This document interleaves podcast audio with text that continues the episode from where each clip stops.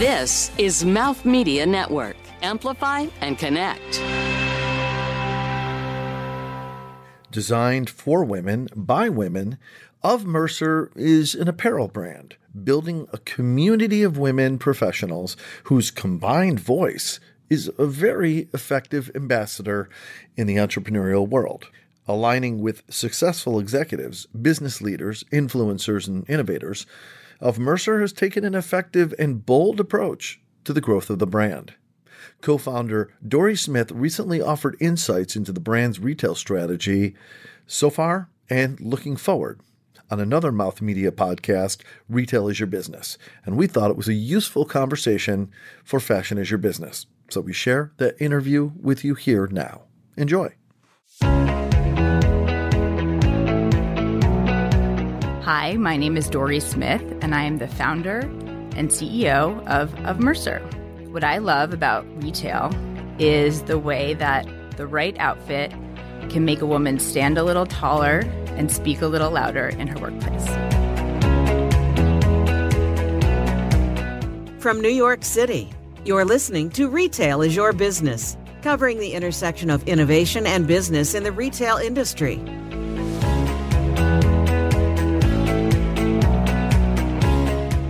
Welcome, everyone. This is Chris Hansen from Ignition One. Ably manned today with my uh, guest co host, uh, Kathy Shepis, while Rebecca Fitz is out. Hi, Chris. How are you? Um, I'm great. Thanks for joining us. Good. Happy to be here. Dorie, welcome.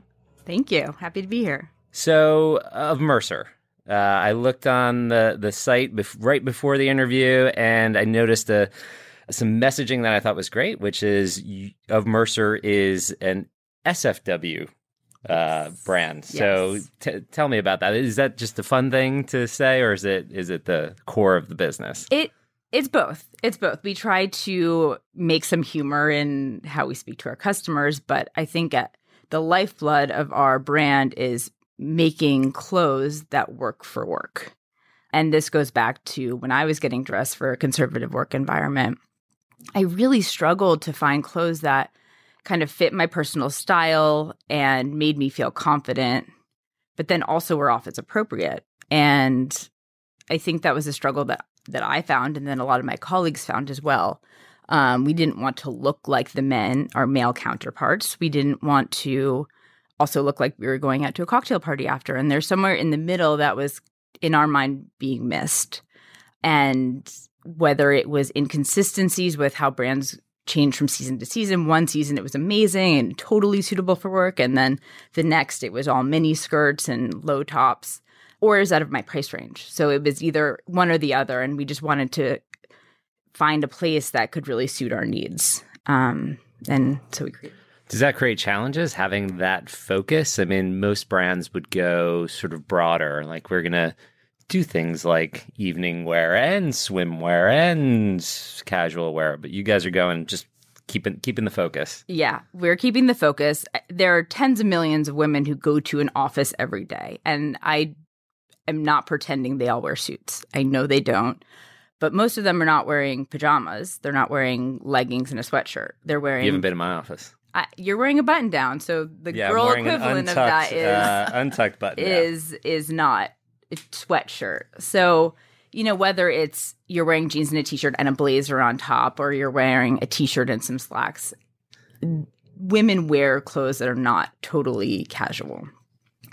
And more than that, they need somewhere where they they feel confident they can find that. I think the other thing that is important is as a brand that's dedicated to working women, you kind of get them in a mindset. So they are thinking about work, they're thinking about their big meeting, they're thinking about how they feel more, most confident and most powerful. And honestly, it's distracting to go to a store that has everything else. So, and I remember this from from when I was shopping for my work clothes. I'd go to Bloomingdale's and I'd go in thinking like, okay, let's buy like a navy sheath dress and a great cardigan. And I'd come out with like three party dresses because it's it's not that fun to buy work clothes. It's not that exciting and I'm not here to pretend it is, but if you get the women in the right mindset where they're they're coming, they're saying I need to feel great at the office. I have a big promotion coming up. Then she's going to be really excited to to try on our stuff. I mean, I, I struggle with this, but I mean, I'm a guy, so we struggle with everything, I think, having to do with fashion. But, you know, we had somebody on recently talking about tailored men's suits Yeah. and how that actually changes that concept of putting on a well fitting suit. Which is the concept of putting, I mean, even as a guy, putting on a suit, you go in a different mind state. Yeah. Yeah. Uh, putting on a tailored suit, you know, the idea is now you're even going to stand up taller. Yep. You're going to stand up straighter. You're going to have a little bit more of a swagger. Um, do you find is have you found that with the women that you're working with? Absolutely. And and there's science behind that. There's science behind there's a great study, and this is a bit different than workwear, but um, scientists who wore a lab coat actually performed better than those who did not. So it was something about kind of putting on your uniform and going to do the job that that uniform dictated that actually made you better at it. And there's a lot of research around this and the confidence, and you you speak with more authority, you're more productive. And then anecdotally, we get emails every day that are like, you guys, my suit was perfect for that board meeting or for my interview or, you know, whatever it was that they needed to really feel their best for. We hear that every day. And it, it honestly is the most rewarding part of my job. So, Dorie, maybe just for the audience, talk some about the assortment of product Yep. um, that you're offering, as well as the fabrics and what you think is fantastic about the fabrics and its properties and so on. Yeah, definitely. So, in terms of fabrics, we really try and focus on things that are easy. So, when I was in consulting, I traveled all the time. So, wrinkle free was super important to me. I'd get on a flight at 6 a.m. and have to go straight into the client site. I needed to look good. I didn't get have time to go home or to the hotel and steam my clothes. So, wrinkle free has been really important. Um, having pockets is really important. So this is again kind of thinking about women in the workplace and the gendered the gendered issues that women have. If you're walking around your office, men are wearing suits or if they're just wearing pants, they have somewhere to put their pocket their their we have an abundance of pockets. I always forget that. And I, I, I give my wife a lot of crap, like, because she Right. can never find her phone. Yeah. But here I am with like eight pockets on me at all Exactly. times. So your business cards are in one of them, your phone's in the other, the wallet's in the other. And then I just remember seeing girls walking around the office with like a stack of stuff. And you you know, in our office you couldn't get from floor to floor without an ID card. So little things like that. You're at a cocktail party, you're networking. You don't want to hold your business cards, but you also don't want to lug around a purse. So having pockets that are easy access for um, women to hold those things is really important for us. In terms of silhouettes, we focus really on classic styles. So dresses, blazers, pants, tops, knitwear. Everything is appropriate for someone's office. I'm not saying that our most casual piece works for a lawyer who's going to court. I also know that people in creative industries probably won't wear the full suit. Um, so it really ranges from anyone who's in business formal to business casual or women who just want to feel extra polished. So actually, as I was leaving the showroom this morning, a woman came in looking for a suit. She doesn't work. She was looking for a suit for her son's bar mitzvah. So she just wanted to find a like chic, appropriate outfit and not spend, you know, thousands of dollars on it. It's so funny. I actually think it's it's it's crazy to me. Like I don't know if we figured out how to blend the practical with sort of like fashion, work, work fashion. I mean, I would just think about it. You were talking about getting on a six a.m. flight, and I'm thinking about getting on a six a.m. flight and then landing in Europe. Like mm-hmm. I, this happened to me so many times where I get in Europe, and I'm like, oh damn, they don't have irons in Yeah. hotel rooms, and and you're just like, how how how haven't I figured this one out? And how haven't they figured out how to make something where I don't need to get an iron? The practicality of it still hasn't caught up. And and to be totally honest, we we see some of our customers loving that that those technical fabrics, but often they're not natural fabrics. It's you know really technical Japanese fabrics that have polyester in them and elastane and things that aren't natural. So then we get the flip side, which is I want an 100% wool suit and an 100% silk shirt, which we can also offer, but you know you just need to be really communicative with your customer about how to find which pieces are right for her. And how how has that been? How how do you how do you actually communicate with them? Is is this is this a process that you, you guys have figured out? You're still trying to crack? I think you're always trying to crack it. I think we have erred on the side of more information is better because of people who have strong preferences like that. So not everyone cares what a, a, a dress is made of if it feels nice. The ones who do know, kind of know what information they're looking for when they go to a product page or when they come into your store and they flip up to look at the fabric content. Um, so you know, we as you know, in an efficient manner, try and give them as much information as we possibly can. So, with Of Mercer, how are you finding customers? Are you um, doing what you might consider unique things now, like going to networking events or collaborating with different other brands? Like, what are you doing to bring customers in? Yeah, we try to really target our customer where she is and when she's in that workwear mindset. So, we do a lot of corporate partnerships. So, we'll host events regularly for banks and law firms who are trying to do offsites for their women who just need a space to kind of convene that's not the office where they're in a glass conference room and everyone's looking at them. One other interesting thing and the way we've partnered with people is we'll have people from HR reach out to us and ask us to come and talk about dressing appropriately. And this is something that we've seen especially with the younger generations um, of just not quite knowing what to wear. Again, because there's been this casualization in in our fashion, women would show up on the trading floor in Lululemon leggings. Um, and they want to make sure their women hear them loud and clear, but it's also not an internal issue where the HR people are coming and yelling at the the new recruits.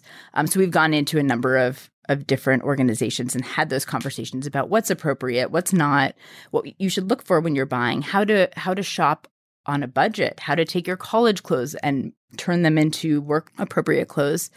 The most interesting one we did like that was actually one of the New York professional sports teams had us come in. And I mean, I won't tell you which one it is, but there are only five or six. Female professional sports team? Male. Male. And so what was happening was they were having these really young women not know how to dress because no one had taught them. I mean, it's not a class in college, like, here's what you should wear. They were wearing really inappropriate things and they were around these machismo athletes all the time.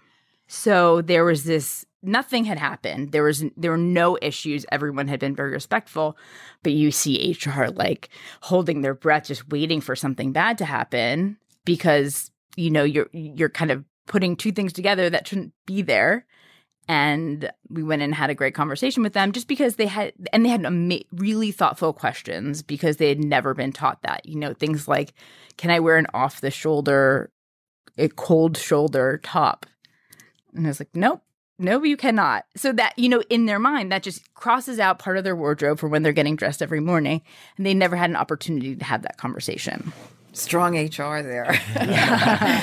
you know, there was an article um, in the Times, and it was talking about how nine to five has changed and how, um, you know, people are working from home and all different kinds of flexibility. So I guess that's really the situation with those girls, right? Right. They never really had to dress for anything. Exactly. And as a business, you know, people say that and they're like, aren't you worried?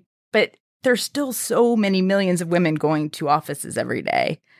And there's so many brands that have exited this market that it it's a very big opportunity for us. So how how so let's talk about the opportunity. How how big is the business? It's is it primarily ecom now, all online, or what's the physical? Yep. So we are um, about 70% ecom, and that's intentional. That's the way we see the most growth happening the fastest and the cheapest. We have started doing a little bit of wholesale. We call it strategic wholesale. So we work with people like Rent the Runway and Stitch Fix, and I'm happy to talk about that at length. They were very strategic decisions we made. And then about tw- 10 to 12% is offline at the moment. And that always changes quarter to quarter depending on if a pop up is open or if we have two showrooms going at once. So it's kind of dependent on where we are. So is the brick and mortar strategy right now pop ups and and Yeah. uh, experiential sort of retail? Exactly. Yep. And I think w- when things are successful, we always look for a more permanent solution. Um, that doesn't mean we find it. So, for example, we had a pop up in DC, in Georgetown, and it was it was successful on its own. But in the six months during and after that, our e commerce sales in DC went up 40%. So we see so much lift in the right market. Now, I would say we did a Boston pop up and we saw a lift of 10%. Interesting. So we kind of get all that data and then decide based on that what we want to move forward. Do you have any idea why Boston versus DC? It's it's different experiences from a retail perspective. You know, I think our customer base is strong in DC. There are a lot of really conservative jobs there. There's government, there's lawyers, and I think the shopping is a little weaker there. We don't see that conservative conservative office as much in Boston. That doesn't mean it wasn't successful and it wasn't a great opportunity, but it just wasn't the home run that we had in DC. Yeah, it's, we've heard this a few times now. Brands that have uh, limited brick and mortar and done pop ups, the lift that they see in the geography where they have the pop up, you know, double digit percentage increases in sales. So there is this logic behind. Uh, even for direct to consumer brands and e-com or digital focused brands that the brick and mortar is supportive of there's a multiplier effect so it's Absolutely. great great to see that Absolutely. that's consistent with your brand as well what, so what are the goals for uh, more locations is is are there is it Yeah, yeah. I think we're we're focused on testing the cities that do best online. So cities that are kind of in our sites are Dallas, Chicago, going back to DC. We actually do surprisingly well in LA.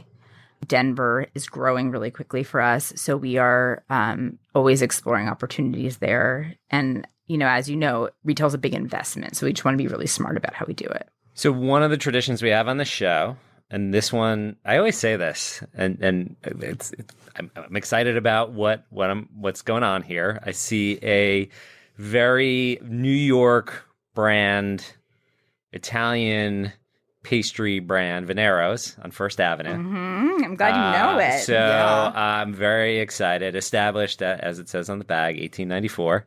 So I'm really excited to see what's in that box. yes. And it is the Feast of San Gennaro now in New York, so it, It- almost it seems is. really appropriate. And it is the, today, it is their 125th anniversary. Perfect. So, I'm dreaming of cannolis. I see it in the picture. well, good thing that's what you want because that is what's in here. Uh, that's what I was hoping. Should I open it? Are we ready to go? I grew up in New York. New York I- City? I, grew up in New York City. I grew up with an Italian family. Wait, you Oh, said you grew up with an Italian family. Does that mean you grew up Italian? No, no. I grew up in New York. I my my on both sides of my family. On both sides of my family, I have Italian grandmothers. Okay. And my grandmother on my dad's side lives in Brooklyn. She was an amazing chef. You know, I say she was an amazing Wow. chef, but she mostly was amazing at meatballs. Um, And she couldn't bake. So she knew all the best places to get cannolis and rainbow cookies. So this is one of my favorites. We also shout out to Michael's in Brooklyn, second favorite. Michael's is where? Bensonhurst? It's like kind of near Sheepshead Bay. It's, Okay. a, it's a marine park, Okay. Oh, which is where my dad grew up. I grew up in Bensonhurst, actually. there you go. Did you have a favorite cannoli place? Well, we had the rainbow cookies Yeah, was from yes. Spumoni. Okay. And the cannolis, I can't even remember now. It was on 18th Avenue, though. So, yes, and the fact that it was the Oh, it was Rispoli, sorry. It was Oh, on yeah. Utrecht. on their 125th anniversary. It felt appropriate to bring to bring these. And pistachios. Wow. Though that so on my mom's side, they were they were amazing bakers up there. We make everything from scratch, and if they listen to this, they will be offended that I didn't fill the shells immediately before walking in. Wow. So these have been sitting here for about you know an hour, which is totally unacceptable. So I Just- I do hope you'll forgive me for that. Uh, I know my great aunts will not. So That's great. Thank you. Up next, we'll talk to Dorie about what it really means for a business to be made in New York.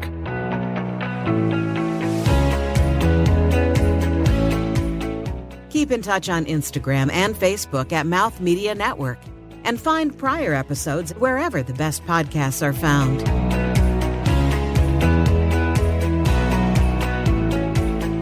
So, Dorie, you've proved your New Yorkness with cannolis from Veniero's on there. What was it? 120? What? What was it? today's their 125th anniversary. That is amazing. Yep. during Love old school New York Ah. places like that. It's great, It- and and there are still a few of those around. And we were commenting on the fact that you need to fill the cannoli at the time of eating, or else they get a little soggy. But these are still amazing. The filling, I think, here is the best. Absolutely, one hundred percent. So. New York. I'm guessing that the name of the brand is a reference to New York, perhaps the street in Soho, but I'm just assuming there. Is there a connection? And what does it really mean to be a New York brand? Is that just marketing or is that is that for reals? It's for reals. the name of Mercer actually came from um, an old English word which meant textile distributor. So we were kind of in the heyday of the direct to consumer movement when we launched and really wanted to focus on being, you know, the distributors of these great textiles. But as you know, we are made in New York. We are based in New York. Um, and there are a few wine bars on Mercer Street that we are huge fans of. So it definitely is a reference to New York. If you look at our website, most of our products are named after neighborhoods or streets or avenues in New York. Um, I'm currently wearing the Clinton dress, and we have a few from other cities now that we've branched out. My favorite is the DuPont dress. But when we started, the Made in New York thing was was actually a business strategy. It was we were really trying to test products and really understand what our consumer wanted to see was how long was the dress? Was it 36 inches? Was it 38 inches? Was it 41 inches? And we couldn't wait six months to get product to test that. We wanted to do really small runs. We wanted to see what colors people wanted. We wanted to see how far they would go in the office. And we could do that here in new york. We can do a production run in two weeks if we have the fabric here. And that really afforded us the ability to in a lean way test products really fast Does that create challenges though? I mean, the, there's plenty of brands out there who are not perhaps spending the money or putting the effort behind uh, actually making their their their clothes, whatever product they're they're supporting in this city. It can be quite cost prohibitive at times. Yes, but our I, our margins are seventy percent now, so we are we're effectively using our supply chain. We're still getting fabrics from not the U.S., so we're not you know totally American made. Um, we get fabrics mostly from Japan, some from other parts of Europe, Italy. Um, we have a great fabric from Australia, actually. But at the beginning and still today, we have someone in the factory every day checking on production, making sure the stitches are exactly as we want them. We do specs on them before we finish the production run to make sure they're fitting exactly as the same the last run did. Uh, we want total consistency with how everything is is fitting. And I, I don't know about you, but I've ordered the same size jeans in the same purchase from places, and they fit totally differently. Yeah. And that to me is unacceptable. It doesn't mean everything has to be flattering on every person, but there needs to be consistency. And if you buy one dress and you want it in another color six months later, it should be pretty much identical. Well, plus, I, I think you're honoring the spirit of what makes New York, or, or did make New York, New York, which is the the craftsmanship of Absolutely. things that were made here and only made here. Yep. We have we work with five different factories and the smallest one only produces us and one other brand. And the largest one produces huge brands that you've heard of. So it's a really wide range. But the smallest ones, they're family owned. They've been family owned for years. Uh, we know their kids. We buy them graduation presents. It's it's a really nice part of our business because they're just an extension of who we are. And we're on the same team. So when we go in and say, here's a new style, let's talk about cut and sew price. If it's too high, we can have a conversation and say, how do we get this down? Because they want us to succeed, so they continue to succeed and we continue to grow. So it's it's mutually beneficial for us to have this face to face, really strong relationship.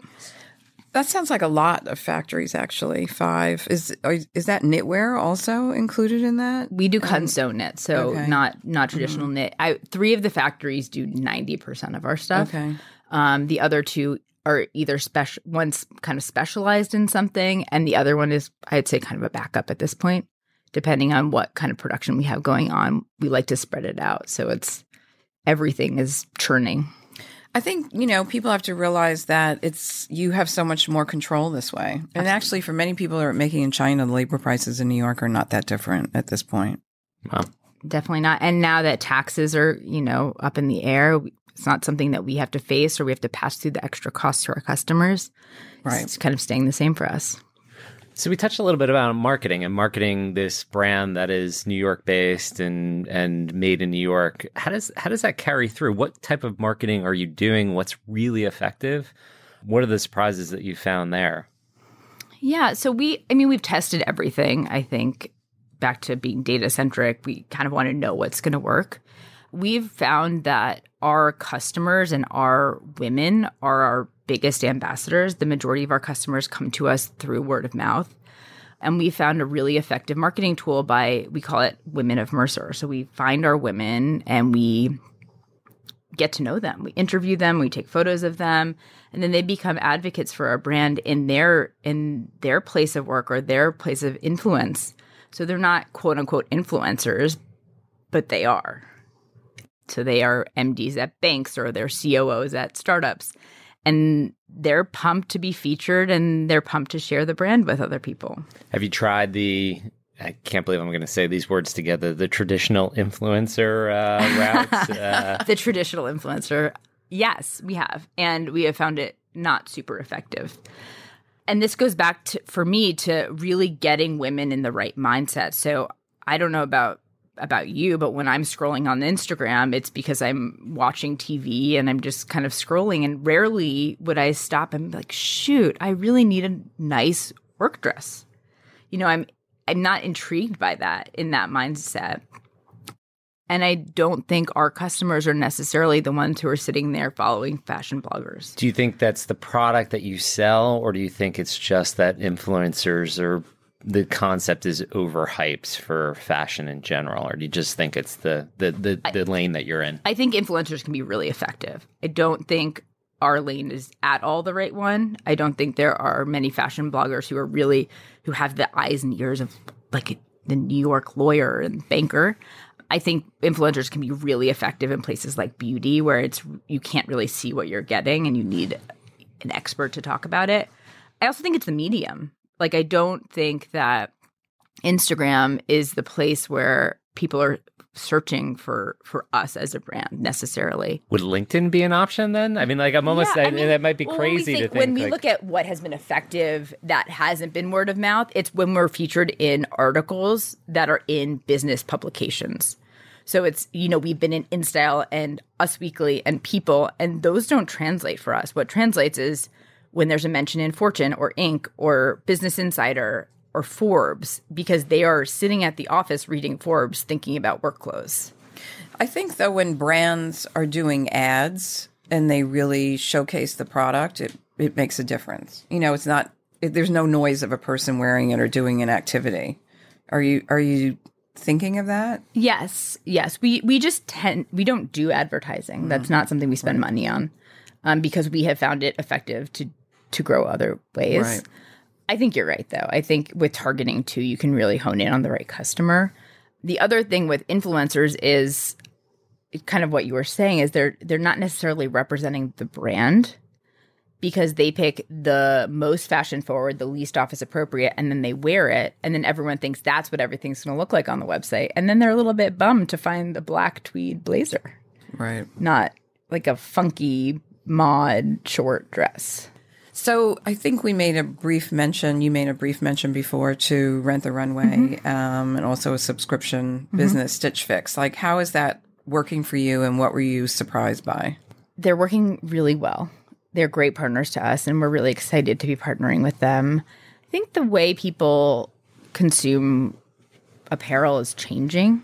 I think, especially in the rental space, people are thinking about clothes as temporary and seasonal and not something they invest in. And from an eco perspective, I'm really behind that. I think it's really exciting. I have so brought so many clothes to Goodwill that I've worn once or twice, and I don't think it's in anyone or the Earth's interest to keep doing that. What's been exciting for us on Rent the Runway is the discovery of it. So, women who've never heard of our brand coming across it. So they search for a work dress. So this is mostly people who actually do the unlimited. So it's not it's not women who are renting on a one-off cost. They're not spending $39 to rent a dress once. They have an you know, $100 subscription to rent four things at any time. So they're really looking to fill their weekdays with these clothes. Um, so we found really great discovery where women are saying, like, okay, I need a dress that is navy and good for work. And then we're showing up next to brands they know, like Theory or Vince. Um, and it's great discovery for us. We've definitely had customers say, I found you on Rent the Runway. I love my dress. I came here to buy every other one. And the other thing that we're doing that's exciting and kind of is fun for our creative juices is we do things that are a little bit more out there for them. So we'll do exclusives. For example, we just put out this lime for summer, we put out this lime green dress in one of our most classic bodies. And it did so well because women wanted to wear it once or twice and not invest in it. But then they try it on, they love it, and they say, I probably should buy this in, you know, Bordeaux. So then they come to us and buy it. So does colors. Rent the Runway give you feedback and do you get that customer? Yep. Yep. So we see Information? we get all the feedback. Rent the runways, all their reviews are public too, so you can kind of see what people are saying. And then Stitch Fix also gives us kind of all the data that that we want because again, everyone wants the clothes to be successful. So if we tweak them, if we do customizations, if we do unique colorways or patterns based on the feedback, it, it works for everybody. So there are companies now, or there is a company who will set up rental for you, Mm-hmm. all of the logistics, and they're doing it. Bloomingdale's is about to do it. I think Nordstrom and Taylor's already doing it. Vince, is that something? What do you think about that? You know, I I think I think it's not right for us to do that. I think it works really well if you have a wide range of product that serves a wide range of needs. So I understand Bloomingdale's doing that. I think it works the same way that Rent the Runway does, which is you can rent your your work clothes or you can rent your caftan for your beach vacation or your bridesmaid dress for your wedding. I think it, you really need to have kind of a wide range of merchandise to pick from. And again, we we value the the discovery of our brand on on Rent the Runway because it's people who've never heard of us perhaps or people who have never tried us and it's a low risk opportunity for for everybody to to give it a go. So, in terms of that, I mean, you said you're multiple times you're a data driven company, and I could definitely sense talking to you that that's that's part of the DNA of the company. How do you do that when you have, you know, word of mouth marketing, hard to quantify? Now you have third parties supporting you and driving awareness for the brand. Like, mm-hmm. h- how do you how do you wrestle with that? Is it still a challenge? Have you cracked that nut, figured it out somehow, divined it? I think it's a, I think it's a balance of everything, really. I think in terms of word of mouth, we just constantly want to give our customers things that they can talk about or they can share. So whether it's content on our website or a woman of Mercer we're, we're featuring, we want to give them that collateral that when they want to talk about it, they can, and it's not salesy. I think we can see pretty clear upticks when different products go on sale on Rent the Runway or with other partners a lot of times people are very forthcoming about where they find out about us. We have an exit survey when you check out online where people self-report where they found out about us. So we get a lot of information that way. And again, people people have a, will tell us everything. They can say where they found us and why they came to us and specifically the their friend just in case we can give a reward or something like that. And and what I, I think Kathy had asked about surprises. What has surprised you with that feedback? Like what what was the most surprising feedback you got that actually changed your strategy, or or pieces of, of feedback that you gotten? I mean, one thing that we we got from customers a little bit, and then we we took action on it at a, at a selfish time for me was maternity, which is we found that we were losing our customers when they got pregnant, and then we weren't necessarily getting them back when she was going back to work. So we found there's this transition, and I've been pregnant before. It takes a long time to go from one end from your original body back to your original body if you ever do. And we wanted to support women through that entire transition. So we launched a maternity collection that is meant to take you from the day you find out you're pregnant until you're done nursing. Um, and really support women in the workplace that way because it, it's tricky and we were losing her emotionally during that time. That's great. That's actually great feedback. I'm sure I'm, I have three kids, so I've I've dealt with that on Yeah. the flip side. Yeah, it was. It, we launched it while I was pregnant because it was selfish, but it was also fun to go out and talk about it and be like, "Look, guys, I'm actually wearing it, and I actually feel really good in it." So we talked a little bit about your centers of influence, and and I'm curious as as you try and expand that, how, what are the challenges of that, and and how do you do it, considering that you you know are, are dealing with different women in different industries and different geographies. That's a great question. And it, it takes time. I I think one of the things that we have going for us is now kind of this women nominating other women situation. But I'll be honest, it's very New York centric at the moment because we feature women who are based here because we're based here and our photo shoots are often here. And then it, it's kind of self perpetuating that we have a really strong center of influence in all these different places in New York. But then we think about other markets that are important to our ecom business and we don't have that. And it's one of those things that it takes a concerted effort and it takes time to really build that up in different markets. Um, so when we do pop ups, we do try to kind of build up local relationships, whether it's universities or graduate schools, the junior league, the you know the the women we meet at Soul Cycle. I can Um, imagine the wing or exactly. someplace like So co-working space. it's a you know i find networking one of those things that it kind of feels a little bit inauthentic at the beginning but once we make those relationships in these new networks you can really kind of power through and meet more people and then again it it, it becomes a really fast moving process as soon as we get women on board um, but it takes time and it takes investment and it takes you know bodies on the ground we need to be in dc or in boston or in dallas to have these conversations and really truly introduce women to the brand Coming up, we'll get personal with Dorie. Entreprenista. A woman who organizes and operates a business, taking on greater than normal financial risks in order to do so. One who has a drive, passion, and vision with an undying determination to succeed. She is fiercely motivated, ambitious, and competitive, forging her own path to independence and success. That's an entrepreneurista.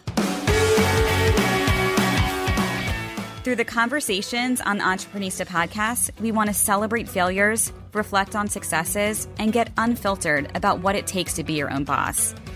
This is the Entreprenista podcast, presented by Socialfly. It's the best business meeting you'll ever have with must hear real life looks at how leading women in business are getting it done and what it takes to build and grow a successful company. It's beyond the gram, with no filters. no limits, and plenty of surprises. Check out all our latest episodes at entreprenistapodcast.com.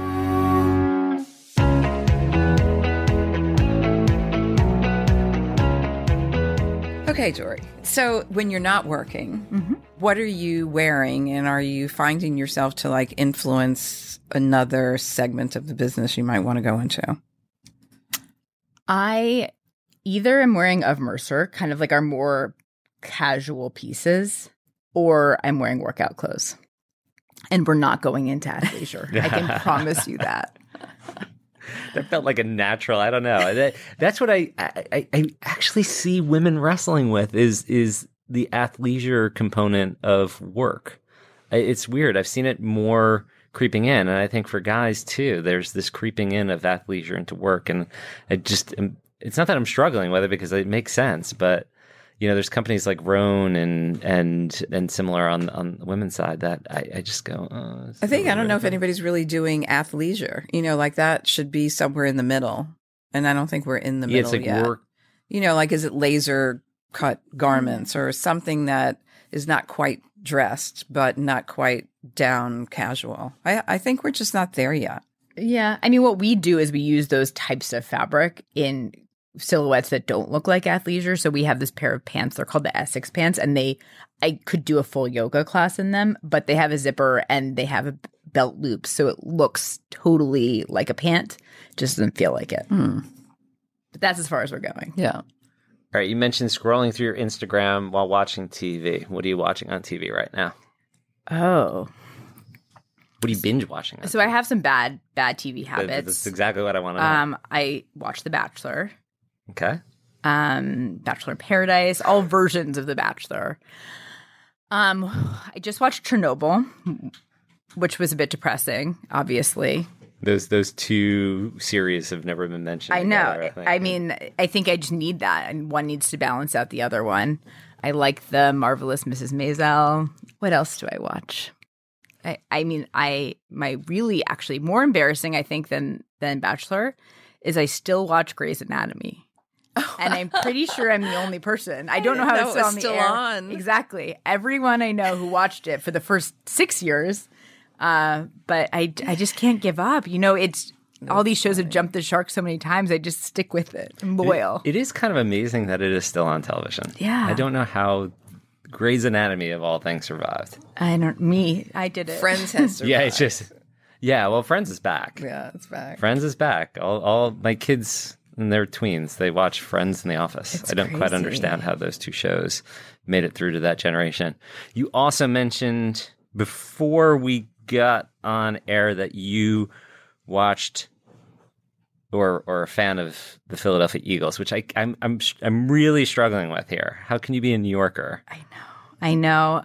Why? I, I'm just going to start by saying I I love the Yankees. Okay, good. so good, good. All right. true New Yorker here.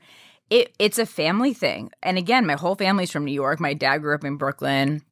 My mom grew up upstate, and I have a younger brother who has is a avid sports fan, and he was probably three and decided he liked the Eagles. And this was when the Eagles maybe won a game a season. They were horrific. And it became this thing where everyone was just so supportive of him liking the Eagles. Then they got good and they got bad and then they got good. And it's been exciting. And I um I didn't go to undergrad there, but I went to grad school at, at Penn and we love Philly and it's a really close train ride. So we're we're season ticket holders. We go down every weekend. All right. Usually it's, you know, Yankees, you know, Yankees, Rangers, Knicks. So all those Giants. you know, All but the Eagles. last. Yeah. Huge Knicks fan. Grew up going to the Knicks games all the time. I had a Patrick Ewing poster on my wall until I went to college. Actually, in college, I think I kept it. But yeah, the football piece is the missing, the missing piece.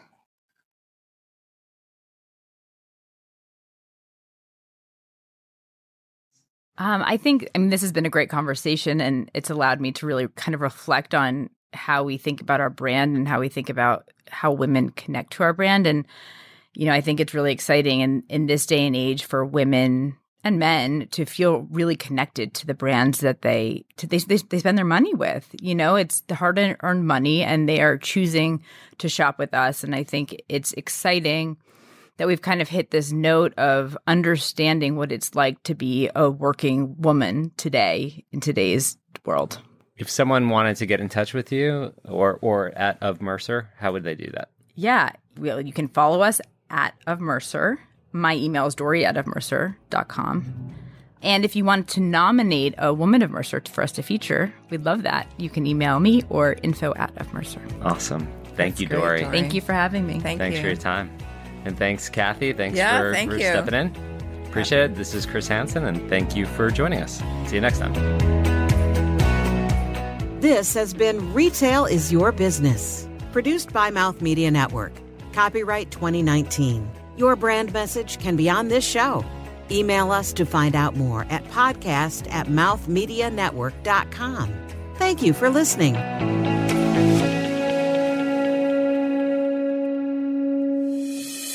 This is Mouth Media Network. Amplify and connect.